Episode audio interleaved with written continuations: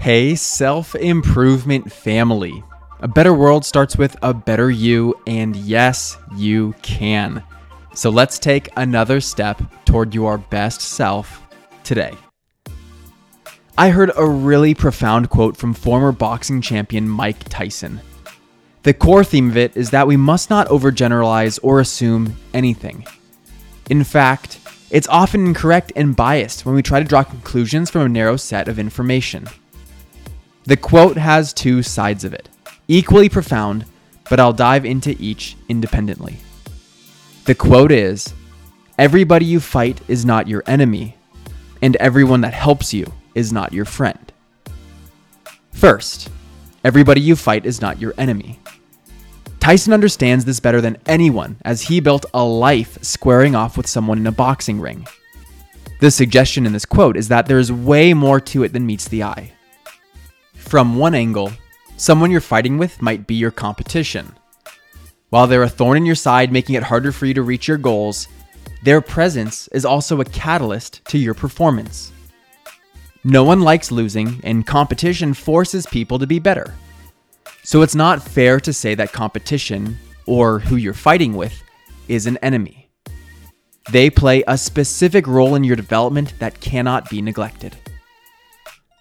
And similarly, when you fight with a coworker, a family member, a friend, or whoever, that doesn't automatically qualify them as an enemy.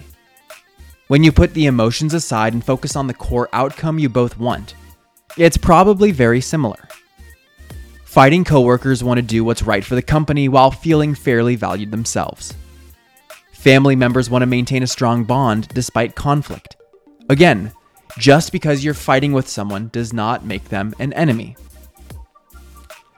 Now, the second half, which is really juicy. Everyone that helps you is not your friend. Just because it appears as though they're doing something for you in the short term, that doesn't reflect their intentions in the long term. People can be deceptive, selfish, and backstabbing. Oftentimes, the people who take advantage of you must first earn your trust.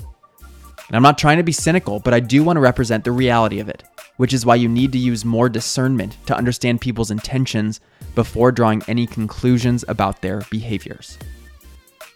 And that is really the summary. Give people benefit of the doubt and be collaborative and optimistic, but with a healthy dose of reflecting on their motivation. Good or bad, right or wrong, everybody you fight is not your enemy, and everyone that helps you is not your friend.